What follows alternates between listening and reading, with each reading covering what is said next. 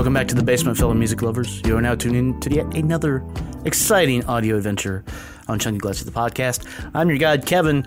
Uh, this week, I'm going to get straight into the point. Uh, we're talking about the Rock and Roll Hall of Fame. A little couple weeks ago, uh, Steve Miller had a little kerfuffle, had a little, a few things to say uh, about it, and uh, some of them weren't so off base. So we're going to talk about that a little bit. Um, we are going to review the new album from Bob Mould. That's why it says that in the title. Uh, he's a legend. You know this. Uh, I don't. I don't need to explain it. I don't need to give background. I think we do give a little background, but it's Bob fucking Mold, man, uh, and he's got a new fucking album out. And maybe it's great. We're gonna get to that, uh, and then we're gonna play a groovy track from uh, Black Milk with Nat Turner. He's got a new album out. Uh, this came out a little while ago, and in fact, this one's been in the can for a little while because we've been super busy. And Marcus Moore actually brought it to my attention, and I listened to it, and I was like, "Fuck, that is groovy as shit," and it is. So we're gonna give you a little taste, so then you can think the same thing, and maybe go out and buy it. Maybe go out and see him play live. I don't know. I'd like that. Can't do it at Bohemian Caverns. Uh, running out of places here in DC to do that. Actually, to see uh, jazz influenced hip hop like that. Um, and speaking of that, uh, before we get started here, I want to give a shout out to uh, our friends uh, Quinn and Maddie. You know Quinn from this podcast. Maddie is his uh, his roommate, and uh, they a are graduating from college next weekend, uh, but b uh, have for the past I think two years run to my mind the best uh, alternative space or house venue, if you will, in DC, uh, maybe anywhere. They have had bands of all levels of success through there, and uh, this weekend was uh, their last shows on Friday. And uh, Paul and I were actually at the one on Saturday, and it was fantastic, and it was uh, bittersweet, but they did they did fucking amazing work, and now they're out in the world, the real people. So they're going to do uh, more amazing work. So I can't really, I can't wait to see what comes next uh, for for either of them. But uh, congratulations to them for for doing that for all of us, from all of us. Um, it's a great, great damn thing, and uh, I think more people need to do that. And uh, you'll be you'll be hearing them. We're going to do a little exit interview coming up. So. So that's going to be coming up in the next few weeks. So just wanted to say that. Uh, Quinn and Maddie, you guys are the best. And I guess now it's time to get on to the podcast. So you guys ready? You comfortable? You got your beverage? Here you go. This is episode number 181 of Chunky Glasses, the podcast, where we're reviewing the new album from Bob Mould, Patch the Sky. Okay. It happens here, and it finishes here. Two men enter, one man leaves. merely a two-word review. Just said shit sandwich. I will roll the record up to the next That right there is a logical fallacy.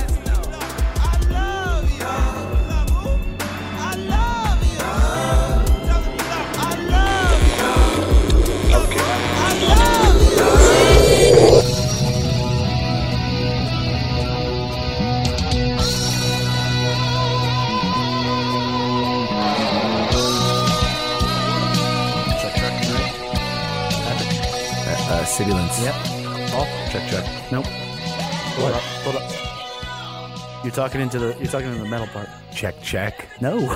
What? I'm talking into this. My nose is on the middle part. no, you don't want the metal part. You told me before talk into No, that that's- that's- sign right there. Sorry, sorry. That symbol.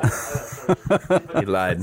now it's done. Yeah. Okay. The game done changed, son. check, check. Do it again. Check, goddamn check.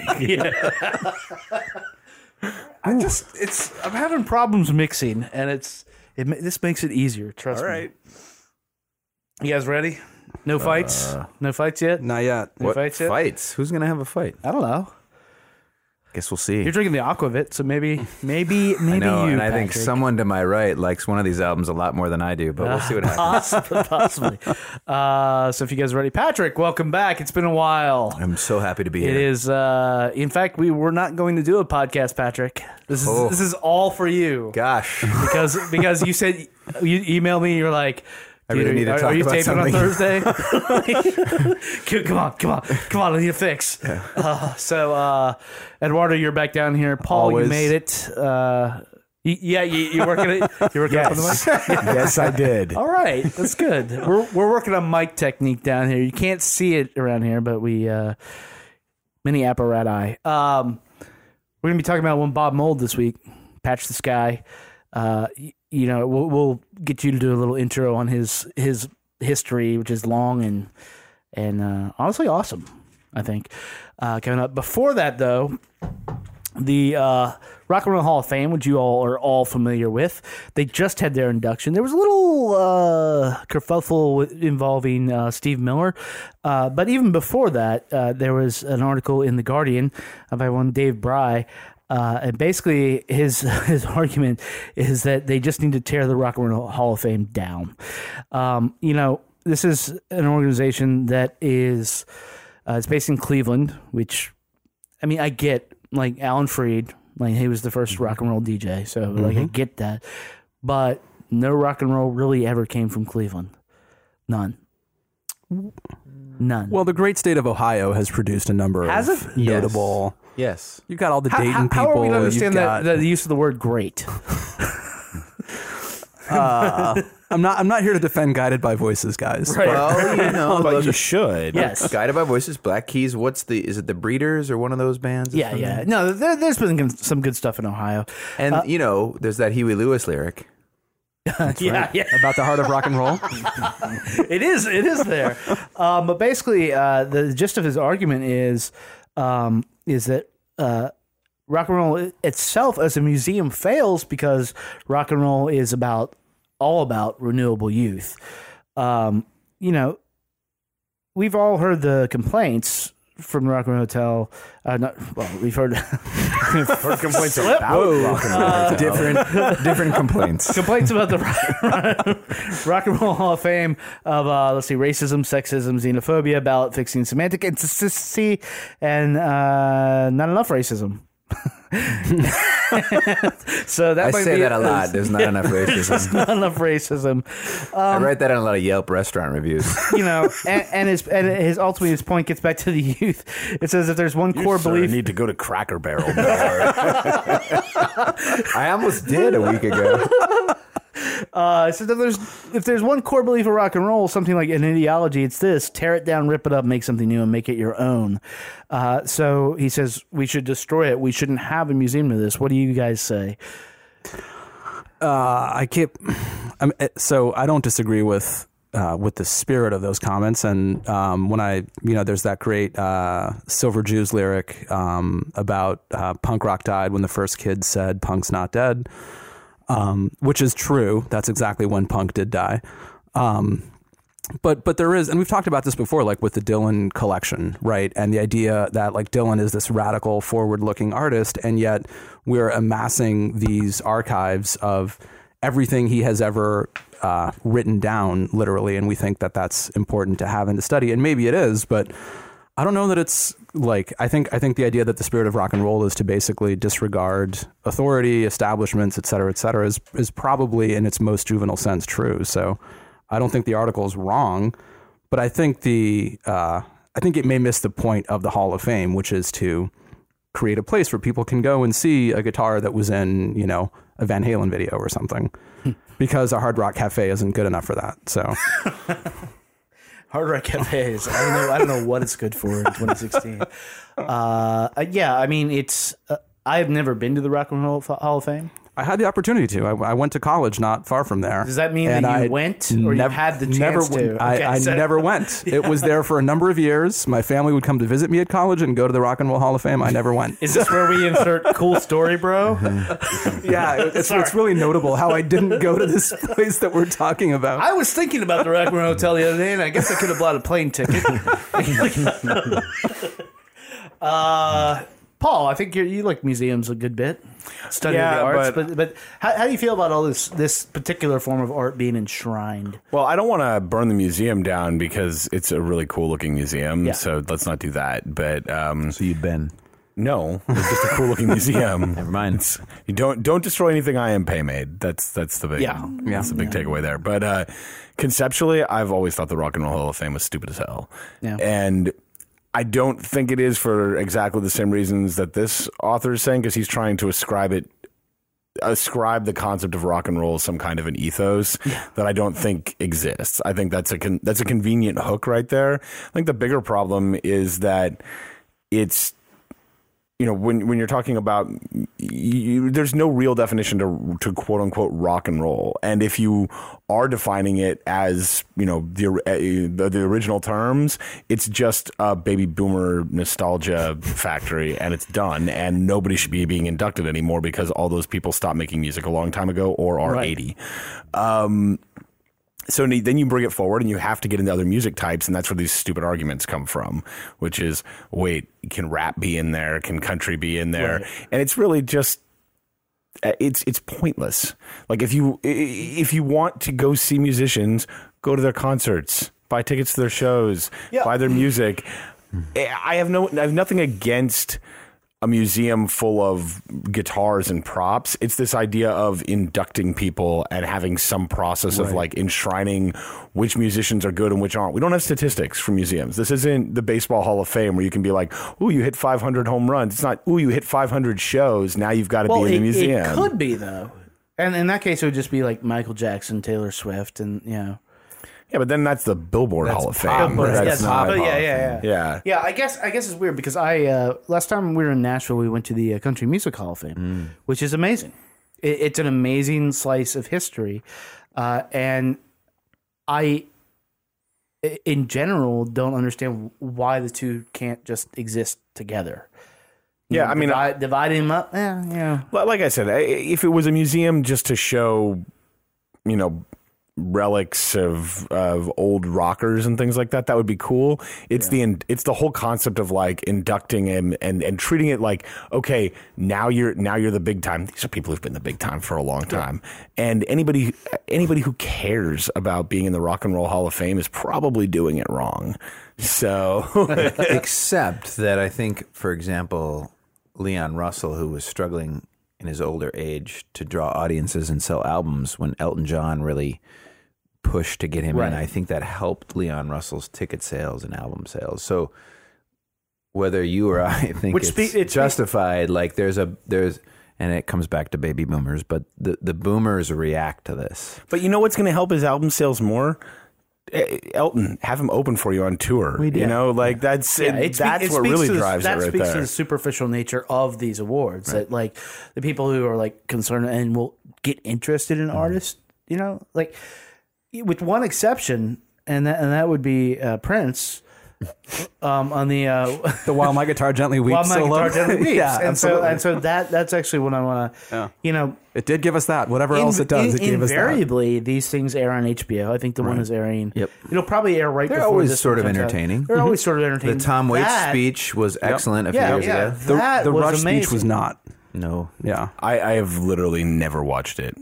Have you not seen the Prince thing? No, I because I Oh don't God. care. Okay, we will we will show you the video in the middle of this, and then you won't be able to finish the podcast. I don't think that's true. It's going to be like Clockwork Orange. We're going to like stitch your eyeballs open. like I could not care less about something. Like, it- this falls into the same category as like you know the Billboard Music Awards or something like that. I don't give a shit. Yeah, I, I will try not to repeat what's been said. I think. Um, are you looking at me? Is it my turn? Yeah, Should I sure, talk? Okay. Um, I think part of what's difficult about this is that, for example, there is a country music hall of fame. Mm-hmm. Rock and roll is a type of music. It has been for much of the last 50 or 60 years the most popular form of music. And so I think part of what's happened at the Rock and Roll Hall of Fame is people think, "Oh, this is about who are the best artists with the most integrity in this po- in the most popular form of music." But that's pop. So like if you ask me, is the Red Hot Chili Pepper are the Red Hot Chili Peppers a rock and roll band? S- sometimes, um, is NWA or Grandmaster Flash, Yeah, uh, a rock and roll band? Some no, not really. I think Occasionally, sometimes. there's a rock and roll spirit there, but that's a whole other issue. So, like, my question is,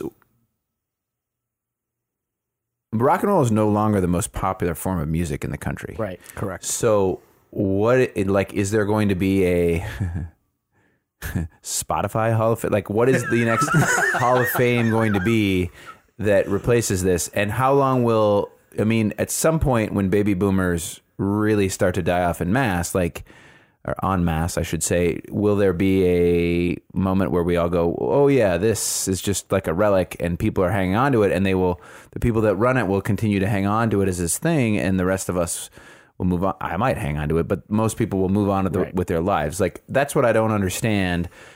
On the flip side, I will say, you know, going to a museum, a museum like that where you can see old guitars and stuff or whatever, regardless of who's been inducted, it's fun. It's cool. This is a time and place in history. I mean, we've all read a lot of books about rock and other kinds of music history in the la- that come from the last 50 years and a lot of that is embedded in that museum and it shouldn't just be washed away. I'm not saying tear it down, but it does defeat sort of one of the purposes of rock and roll to have this institutionalization which is an Americanization of the word institutional, uh, to say we're going to build a building where we say these are all the best people for this. Right. Anyway, And they're not doing anything that the Smithsonian doesn't do, right? I mean, the, the American History Museum has plenty of pop color. The puffy shirt from Seinfeld is there, right? There's all There- these. There's a Prince exhibit, and you can hit it, uh, and he he screams course things. there is. He Of screams course things. there is. No, it's right next to the Muppet exhibit when they uh-huh. matched when they closed one of the museums, so- and it was like you could go to the Kermit, and then you go to the Prince, hmm. and it wasn't all that dissimilar. I think the interesting conversation becomes not about the Spotify Hall of Fame, but the idea of like, and and and this is something that could happen in the next ten or twenty years. Of, you know, does there need to be a dedicated hip hall, uh, hip hop Hall of Fame? Um, you know, obviously we've we've missed the boat on jazz, and that's just considered part of the culture because it's been absorbed into the Smithsonian or whatever. Um, but but but at some point and and these are probably conversations that like philanthropists curators archivists will have at some point about who owns that you know so so now you probably have a bunch of hip hop memorabilia in the hall of fame and at some point if hip hop is the dominant you know form of popular music for the next 30 or 40 years you might see people saying well we should have we should have a different museum can we? I don't want to cut anyone off. Can we go down the jazz hole for a second? yeah sure Um, so the closest thing we have is. Uh, that's probably a bad term. Uh, the closest thing we have to a Jazz Hall of Fame is the Ken Burns documentary. Yes or no? Probably true Okay. So the Ken Burns documentary, which I've seen chunks of, but not all of, like my understanding is that people have a reaction that he spends way too much time on the really early, early stuff. Like six He- hours. He gives Branford Marsalis or Wynton Marsalis, one of those people, way too much credence. Says like this. He neglects West Coast jazz. There's all this other stuff. I mean, I think he does well by Mingus in the parts I've seen, and I'm a huge Mingus person, but like that is just uh, to me just another form of like boomerism memorialization of a type of music in that it neglects all these other things and there's all kinds of problems with it. I'm not saying don't watch jazz. I'm Right, just right, saying right. it's sort of the same idea. Somebody gets to pick and in that situation it's not even really committee. It's just like one guy um, which is okay by me because i like ken burns but um, it, it- it's a similar idea. So I, I don't know. Like, how do Well- we decide? Like, what are we going to build a museum of quote unquote American music, and then it starts with like field hollers, and it goes all the way up to Taylor Yeah. Swift. Yeah, like, yeah. when are we going to build that? Is Well, that a better idea? I I would advocate honestly for for unlatching this almost for this guy. You burn this to the ground. Don't burn the building. Like just metaphorically burn it to the ground so Paul won't cry. Uh, and because I am not uh, necessarily a materialistic person, and I think the best way to honor this stuff and to show uh, the what this stuff meant is by proper curation. And rather than and and so I do watch these specials because the speeches I don't care about. I don't care about who's in the audience. What I care about is the performances, and the performances are without fail spectacular. There's always one or two that you go, that was worth. I, I every- think I think all of them are. I I, I think i- i- if you get a band that hasn't played together in like 15 years, seeing that like that that type of stuff that that uh, living like representation of history uh, is more important than going in and pointing and be like. Hey, that's the uh, jumpsuit the guy from REO Speedwagon wore. Yeah, you know, which is probably in that Right. museum. right I don't know. I think we should just listen to the guy whose album we're reviewing on this podcast. To paraphrase him, I believe he said, um, "I don't need a spot in your Hall of Fame. It's not a fucking game." Yeah. So Yeah. fuck it. well, I guess there goes his we don't first need it. ballot Yeah. shot getting in. Sorry, you're a buy, is what you're saying. Oh, sorry. So uh, yeah, we'll, we'll put a link in the show notes to this. Um, worth discussion, and uh, may, it, hopefully I'll have watched it before it comes out. Maybe I'll do something in the intro about it. So, uh, so speaking of the guy we're talking about uh, this uh, this week, let's uh, let's get to some uh, I guess old school rock and roll. Sure, yeah, Sure. okay.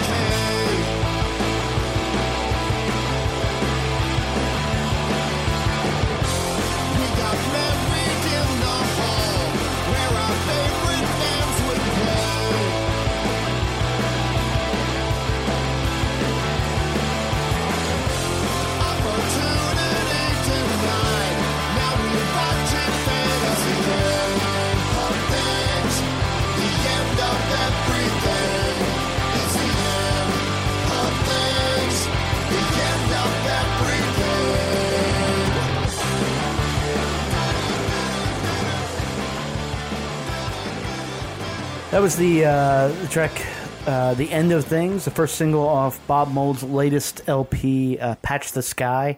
Uh, I'm actually going to turn you over to Paul here for a little history on Mr. Mould. Uh, so, Paul, fill some people in. Sure. Um, I mean, I'll I'll go through this pretty quickly because I assume that most folks uh, listening to this podcast probably have some idea who Bob Mould is. Um, he uh, he, was a seminal uh, punk rock influence with his band Husker Du, uh, starting in '79 and going through most of the '80s.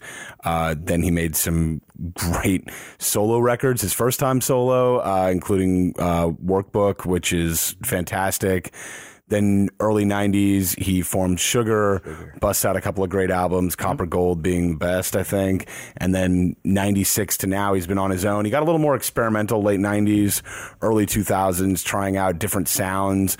But his last three albums, he's kind of come back to his uh, to his roots somewhat. It's not nearly as uh, as raw as uh, as the Husker Du sound. Like you can tell that it's somebody who's been around the block and has refined his has refined his music. But uh, the the the thing that really that really strikes me. Um, is uh, an, in an interview he gave to the New York Times, the the quote that jumps out is that he was he was experimenting a lot in uh, in the early 2000s, some success, some not. Yeah, yeah. Um, and then he said, "Look, I just realized I'm a kick-ass rhythm guitarist. I'm Yes. a pretty good vocalist, and I'm a really simple songwriter. Why don't I just do that?" And Yeah. that's where he is on the last three albums, and they are all very good. This newest one being no exception. Oh, okay. So that, that's the history about Mould. You know, another thing about this, he said in the in the PR page, he said these songs are my salvation. I've had a solid stretch of hard emotional times. He doesn't want to talk about them because they're on the album.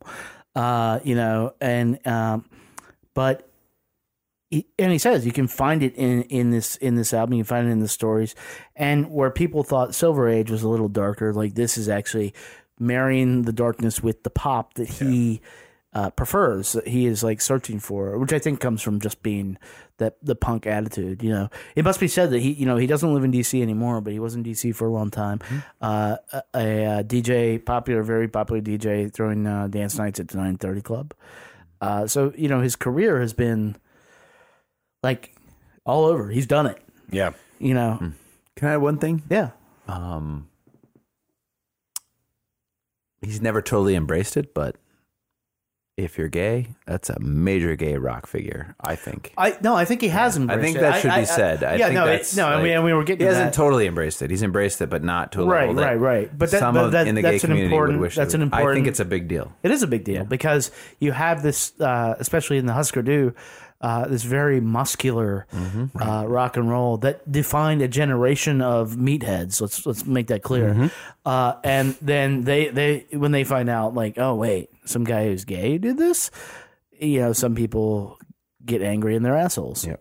Um, uh, on, on this one, you know, you you touched on Paul that you know he he does one thing right. He has a mode. He has a good mode, and this is that for him. I think. I think top to bottom, you know, he is a fantastic rhythm guitarist. You know what you're getting into with his vocals. Uh, they are what they are. Uh, also in his production, which is what honestly has, has sort of bugged me a little bit about his, his music his entire career. It is uh, live. It's loud. It's in your face and everything. But there's something weird going on that, to me at least, he hasn't figured out how to properly like represent the bottom end on his records. Mm-hmm. And I, you know, we've we've joked about how '80s records were like really high on the treble and, and the highs because of cocaine. And I don't, don't want to say that, mm. but it is a weird thing that keeps me from honestly enjoying. Mm. It's I- still happening. yeah, it's still Yes. happening. But you know, from enjoying, and I realized and listen to this, any of his catalog, because it's just the sound is off. And I know Eduardo, Yeah. you had a little bit of that too. Yeah, we were we were g chatting about Yeah. that. There's just no low end on a lot of these recordings, and and it really and and and that's um you know I I, I assume that that's not out of incompetence, and that's the result of a deliberate Purposeful. I think it's aesthetic purposeful. Yeah. choice. Yeah, I think I, I think I can accept that better on like sugar albums than I can today. Um, because it just doesn't seem something about it just doesn't seem right to me. Um, I don't know. I I guess I, I I've never actually noticed that before, but I think that I, to me at least it works with him because it emphasizes the guitar work. Absolutely, yeah, no, no. It's it's somebody's in the studio going. This is about guitars and stuff. Yeah. But so when you are like telling me like, man, this fucking pumps me out, and it's fucking awesome, and then I, I listen to it and I I need that like bass hit, and I don't hear it, and I'm just like, what's going on? Like, Can I- what am I missing? Yeah, yeah. Sorry, can I jump in? I Yeah. think the question is I started making notes about this because I'm someone who needs variety and a low end and all that Uh-huh. stuff. I think the question is is it that everything is turned up to 11 and we're just going Maybe. and yeah. that's the sound or part of what I started to write down in the notes is and I'm not trying to ape Phil Spector here but it's almost like a wall of sound here when you come out of sure. some of these songs like mm-hmm. For sure. it starts and it's up and it's big and it's loud and it's this landscape And that's like, his MO. and you and you have and you have to get in there and dig around to figure out like where you are and what you're listening to. And I'm okay with that, but like it's every song on this album except maybe one. And so and and on similar, you know, some of the previous albums similar. So I, I'm not gonna say yes or no, but I think that's kind of the debate for me is like. W- What is it? Is it that they just turned up to everything to 11 and they were like, this is how we play? Or is it a, a wall of sound? Or maybe it's both and it doesn't have to be either? I don't know. I think you just kind of got to treat it like a wave and just ride it through the album Yeah. right there. Like it's not. so, so it's it's sort of like you, you just need to put it on and like be annihilated by it. yeah, that- you just go like, this is what I'm strapping in for. Let's go. Okay. Okay. Yeah, I, it, it it's a weird thing, and I don't want to harp too much on that because I don't like when we talk about like, you know, we they recorded it this way because none of us are recording engineers. Like, let's Right, let's be clear right. about that. Uh, you know, but so as I far didn't tell you guys that I. Oh, really? That's I what you've been doing last Abbey month? Road. I didn't tell you that. oh, nice. I don't even know how to talk into a microphone. I know you know. That's established. But do you guys do you guys like like do you remember seeing bands in like high school or college where like there was the one kid in the band who had like the nicest amp and when they played mm-hmm. live like that was just the only instrument you heard? Like that's Yeah. unfortunately um you know, I don't again I don't get that with with with Sugar because I'm a 90s apologist or mm-hmm. whatever, right? Mm-hmm. And so and that was the you know, Pavement's song publishing is treble kicker, right? So that was that was the aesthetic of the time Sure. and that's totally appropriate. But today I'm kind of like, you know, you've got competent musicians, you know, we were just we, we were talking off mic about Jon Wurster and how mm. You know, how great it is that he's he's working and that he sounds great, except you can't always hear him on Right. the album. He's a little Right. bit lost in there. so- Well, or the drums. I mean, the other thing about- about everything's turned up to eleven. Part of what's hard for me or difficult for me is that I want to hear what Wurster's doing, but he's not a percussionist on this album. He is banging, Yes. and like every his amp is just cranked up to a certain level where it almost sounds tinny in places, and it's a little frustrating. I don't, I don't know how to say it better than that because I'm not. I should be more articulate, but like I think he plays well on this album. I don't think there's any mm-hmm. question of that. I think the, the the issue I have is like it's hard for me to differentiate one song f- from another of how he's playing, other than the the just the pure speed at which he's playing. Does Yeah. that make sense? Like No. I don't think he's a, a percussionist in this album. He's just he's drumming. Yeah, no, and no. I think he's look, better look, than that. Wurster with like Superchunk and, and all the bands he's played with is a monster fucking drummer. Yeah. and he's a monster fucking drummer here. But again, also a good comedian. also a Yeah. good comedian, a fantastic comedian.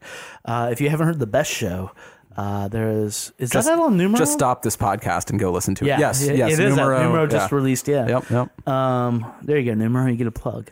They, you just lost us dozens of listeners right there in the middle of the podcast. Um, pay us, Jon Wurster. We just sent a bunch of listeners your way.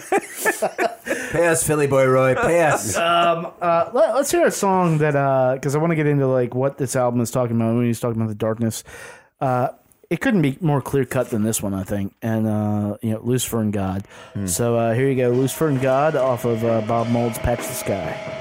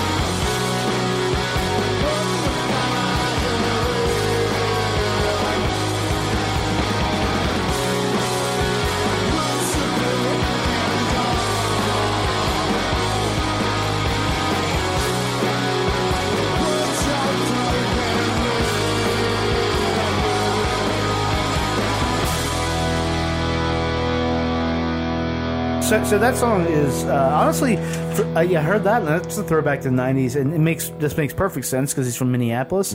That could be a Soul Asylum song. Yep. it really would. And uh, you know, I was I was waiting to see if you cringed, Paul. Soul Asylum was good back in the day. I, I don't have anything against Soul Asylum. Okay. I kind of do, but that's a different issue. We were just talking about '90s apologia. Like, He's a- I'm, uh, that's Yeah, where I'm at. I was so. gonna say he's a uh, what do you call it? Uh, my brain has stopped. Uh, I blame the Aquavit. right. I put nine hundred dollars on the fifth horse. Her name was Chips Ahoy. What's that band? Hold steady. Hold Steady. Yeah. They're from Minneapolis, right? Yeah. Yeah. I, I am known as the rounder Craig Finn. So there you go. exactly. That actually happened in public. Uh, yeah. So, you know, he, he's talking about that. That that strips it down to like the stuff he's dealing with now. Uh, you know, in digging into this, Paul, I mean, you, how, how does this album make you feel, like emotionally? Well, uh, look, I, I dig it not just because it's uh, like we were saying before, like uh, you know, it's fast, it's it, it's awesome like that. But he has, um, I think, tempered the anger from Silver Age a little bit, and go, and is going into going into some of his dark spaces, like he like like right here, some of some familiar themes. I mean, the guy talks about you know Lucifer and God a little less explicitly in a lot of his music, uh, a lot of apocalyptic in, imagery in in some of his stuff, but it's like he's still got that. He's still got that anger, but it's stepped down from eleven to maybe like a nine here, and so you can go and he can go a little bit deeper. This is not uh, the descent, you know. The- He's Yeah. he's, Well- he's able to work his way through some things, and I like that. It's a it's a it's the same sound, but a little bit more nuanced. Yeah. Um, though you know, for for my money, I still like Silver Age a little bit better because I, I like things a little bit more raw. but What, what I find good. fascinating, and and this is is that uh, you know I think part of the the we were talking about the volume and everything cranked to eleven is that he's what fifty he's in his 55, I think. mid fifties and stuff. Yeah. To understanding that you sometimes you you recognize what the art you create is, and then you sort of know what you have to work for. I think this feels like genuine anger and, and that's a that's a unique thing, and, and it's a weird thing. And it's sort of like, hey, Bob, you okay? You know, you, you want to you to be because I can't imagine being in my mid fifties and still just being like, I'm angry, like that would suck. And I hope that's not going on with Bob Mould. But at the same time, when he's putting out albums that like reflect that, that you know whether or not anybody in this room can relate to that, like there's somebody somewhere listening to like fuck yeah, I feel that, man. Uh, because I think even without the bottom end, I think that's what the end result is going to be out of this album is people feel what he's saying. Well, I mean, Uh, I'll, I'll go back to to Silver Age lyrics here. Never too old to sustain my rage. Right, like right. that's his ethos right mm-hmm. there. Well, there's he also has a great melodic sensibility, Yeah. right? And he's always, you know, Song he structure just- is good. Yeah, and he mm-hmm. sneaks these like really hooky inflections into the way he sings and into his choruses. So so without there being a lot of tonal shifts in the music, you all of a sudden will be surprised by like a totally melodic, almost like a melancholy kind of turn here and there. Um You know who else does that well? Mogwai. So it, it, very different music, but very I was very going to say that's a left turn right No, no, there. no, no. It- very very loud. I was out, out uh, of all this there loud, would be no Mogwai on this. yeah, yeah, out of all that noise comes Right. these melodies that are gorgeous. yeah. You know, and that's why they've sustained because they Right. masters of that. Well, that and soundtrack work. yes, Yeah. it feels it's it's it's nice to hear someone just like working in their comfort zone in a way that doesn't feel like they're phoning it in right so he's so like he's clearly he's clearly working hard at doing the thing that he does really well um and that's and like you know if we all get to do that in our mid to late 50s like we should be psyched right if you get to still kick ass at that age like at whatever you're doing like that's that's really cool that's And the guitar work is killer. stellar. Yeah. I mean, if you like Bob Bob Mould's guitars, like you're gonna like this album is for you. and, and here's the secret about like guitar players or any musician: they get better as they get older. Of course. Right. like you know th- this whole thing about like you, I mean right now you could if you this were Americana you'd be looking at this like oh this is a this is a latter day like album I don't know if I'm going to pay too much attention to this one and stuff Right. but the reality is is that at least in a craft wise in those albums that the songs that those guys are writing are like miles beyond everything except the lightning in a bottle that they might have captured. Right, right. You know, for those hits, which may be what he's doing here. I don't know. It feels like I mean he's he's he's been on a good run. Like these last few albums, I don't you know it's just I think I think there's sort of a you come to the party knowing if you love his music or not. Um, and uh, but but but you know the last few albums have all been really solid. If you you you know what you're gonna get, and but it's not lazy either. And I don't I don't quite know how to like characterize that. I'm not doing a very good job of it, but but you know what I mean. Like it's sort of it's it's predictable and it's comfortable, but it's not easy or lazy. It's actually fairly well done. Well, can I try to transition us into? Are we going towards what are we doing with this album? Yeah. So I'll transition into that, and maybe even abbreviated fashion, which you'll be excited about, Kevin. Um, I think we can all agree that like more Bob Mould, Bob Mould, Mould doing what he wants to do with some pretty good musicians, however he wants to do it, is pretty good by us. Yeah. and I think that's my bottom line on this album. Like I can tell you, I'm not going to be a buy, but I'm not going to be a pass. Like I, I've enjoyed listening to aspects of this, and I think there's some good songs on it. I'm not a hardcore Husker Du Bob Mould f- person, but uh, I appreciate it, and I, I think like my bottom line for this is if you like Bob Mould or you like Husker Du, and or you like yeah, almost like really good crunchy guitar, Poppy, guitar heavy. pl- pl- played at like a pretty good pace, you're gonna really dig this. And I'm sure live these songs will be awesome. So, um, and they'll sound quite similar to what's on this record. Yes, they will. Um, it's almost like a Butch Vig, by the way. Uh, Yeah, yeah, recording. yeah, Like it's just tore- like tore the Yeah, yeah, bottom yeah. out of it- it- right. Yeah. He's just like, go. Yeah. I'm pushing record now. Um, but yeah, like I think my criticisms of this album are ones we've already talked about. Like I think that the mix, like his vocals are so far back at times. Like I, I, I was screaming at my phone because I'm a dork. The other day I was like, why aren't the vocals up? And then w- sometimes when it tracks in in that duo effect, then it comes up to the front. And you're like, oh, it's on purpose. So again, I think there's a design here. There's a plan. It just may not be the plan I wanted in place, and that's a stupid criticism. So I'm not going to make it. But other than the fact that I already have, but um, but I will, but I will, but I will say like That is real time thinking, people. but I but I but I will say like I do appreciate this and I've enjoyed it and I the last point I'll make before I, Aquavit, it makes before, stupid. before I say stream is um, I think as someone who's a fan of like songcraft, songwriting, and melody, like even when he buries the melody way back here, there's melody. Like it's it's sometimes buried under the eleven, but he is not making any it's bones al- it's about the always fact there. that at some point you've got to be able to hum this song or not. And like and that's part of the strength of his songwriting. He's I don't think there should be any question that he's like a tremendous songwriter. I think what I would say, having listened to some of the previous um, Mould albums, is it's sort of to in my mind this is sort of like the conversation that the three of us I'm pointing at Kevin and Paul had about um, Jason Isbell. Yeah. It's like it's sort of an anthology. Like the last three albums, if I could Yeah. take them and squish them into one, I would. But I also like some of the tracks Yeah, that you might ju- not like. It's, just nice that he's out there doing. it. yeah, I'm really happy about it. So Mm-hmm. that's the end of my rant. Paul, what are you gonna do? Oh, this is a strong buy for me. Strong buy. Yeah, this is this is one of my favorite albums of the year so far. Okay. I love it. All right, all right. So buy luck. it.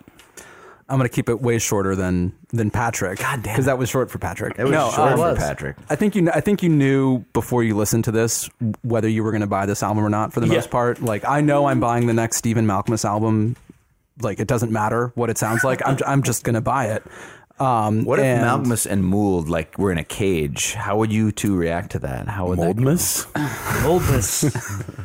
Wait, are they sort of combining a la Flash? Uh, no. Hmm. Um, Exactly. Yeah. So um, no, I mean, I just, I just, I just think you know where you are. Like either, either this guy's music is like already part of your DNA and it's in your marrow, or it's not. Um, and if it is, run out and buy it. If it's not, give it a listen. Like chances are you'll like it. I think it's a solid stream. Um, It's not quite a buy for me. yeah, it, it's a it's a uh, it's a it's a decent stream for me. I mean, uh, as and I thought a lot about this going into this. This should be m- my just target. Uh, This should like hit me. Yep. And I just don't like. No, it's not. I don't like it. None of his music, like even back to Husker Du, none none of it.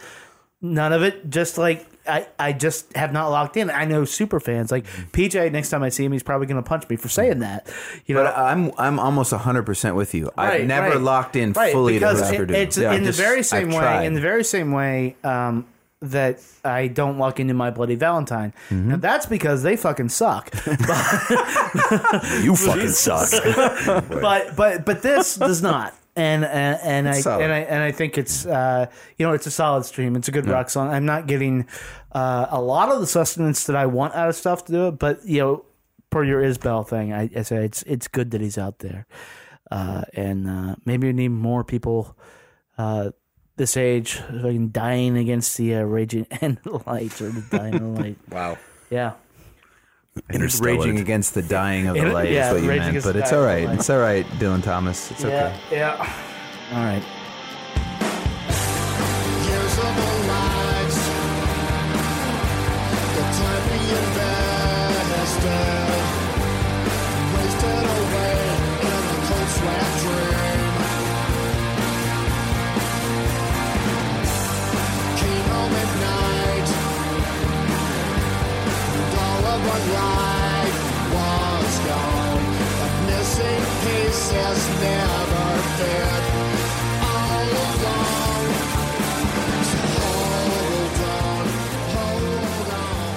Okay, so Bob Mould's "Patch the Sky." Uh, I think Eduardo, you summed it up pretty pretty well. Uh, you know, you already knew.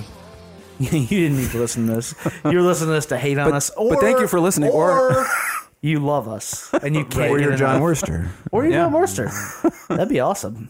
Jon, if you want to come on the podcast, if you're listening to this, uh, we have a nice basement. Some of your friends, I think, have been in this basement. So, uh, you know, no. Put that on mic, son. Uh, so so you know, get out, try it out for yourself, kick tires and whatnot. Uh, before we get out of here this week, we are going to uh, feature a little track. This is something that uh, you know we do local sometimes. Sometimes we do smaller. Sometimes we do bigger. Last week we did Pancho and Lefty, you know, which was That's nice. necessary for Merle. Oh, really? Yeah, yeah, yeah. And uh, I hope at least one person listening hadn't heard that song. Yeah. That that's my hope. Yeah. That they were and they heard it and they were like, "Fuck yeah!" uh, this week though, we Did you talked- do the towns and who did you do? we did uh, Merle and Willie. Merlin Willie. Yeah. Uh, this week though, we're gonna be talking about one uh, Black Milk and Nat Turner, which is actually a DC-ish band. Like they're sort of spread out a little while. Uh, they are collaborators with Black Milk, who's otherwise known as Curtis Cross. He's a D- Detroit-based rapper. Uh, he's done six albums with Black Milk, uh, eight or nine collaborations since about 2005. A- in other words, he's fucking prolific. Uh, and you know his 2013 album No Poison No Paradise was actually recommended to me by uh, one Marcus J Moore on this very podcast when we were talking about the Kendrick Lamar album. Uh, he said, "No, this guy," and so uh, we knew their album, The Rebellion Sessions, was coming out. Uh, it features uh, Nat Turner. The band is uh, Aaron Ab Abernathy, uh, Malik Hunter on bass, and uh, Zebulon Z Horton on drums. And they they've been collaborating. Anytime I think he, he he comes to DC, that's that's the band. They do a lot of work with him. So Okay. uh, this is a uh, nice little jazz experimentation album, if you will.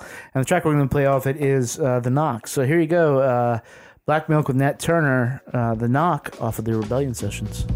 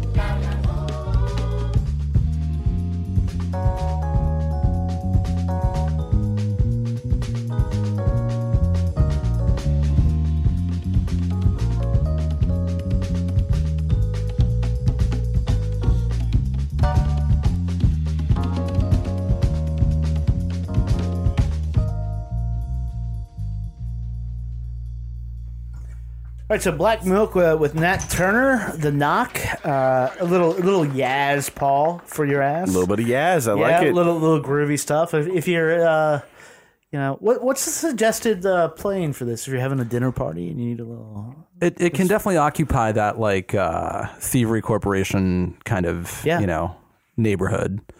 Um, you can it can go you can play it a little bit later at night if you want to. Oh I was going to say, Yeah. Thievery Corporation neighborhood is like late night at 18th Street Lounge. I don't know.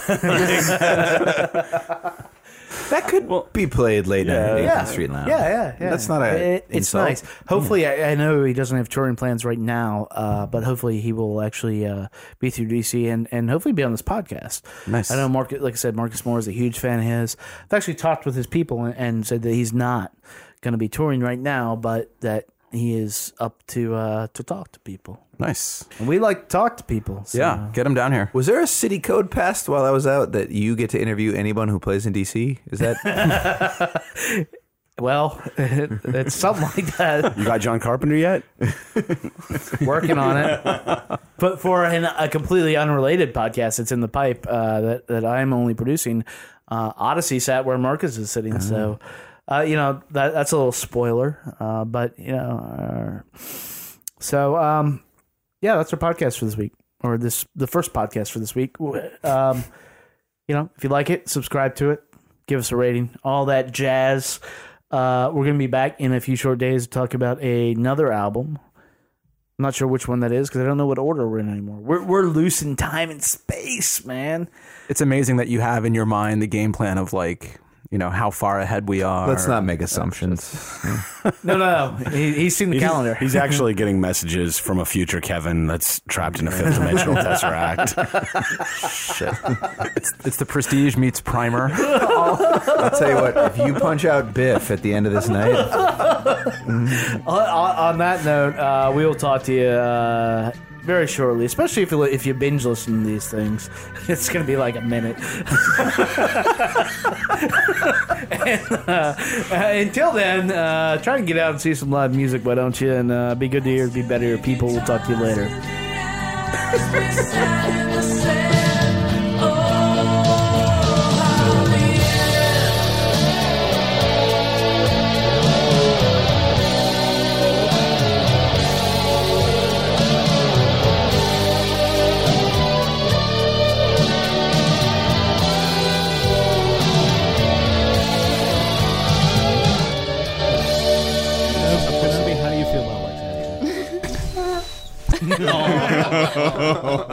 Kenobi.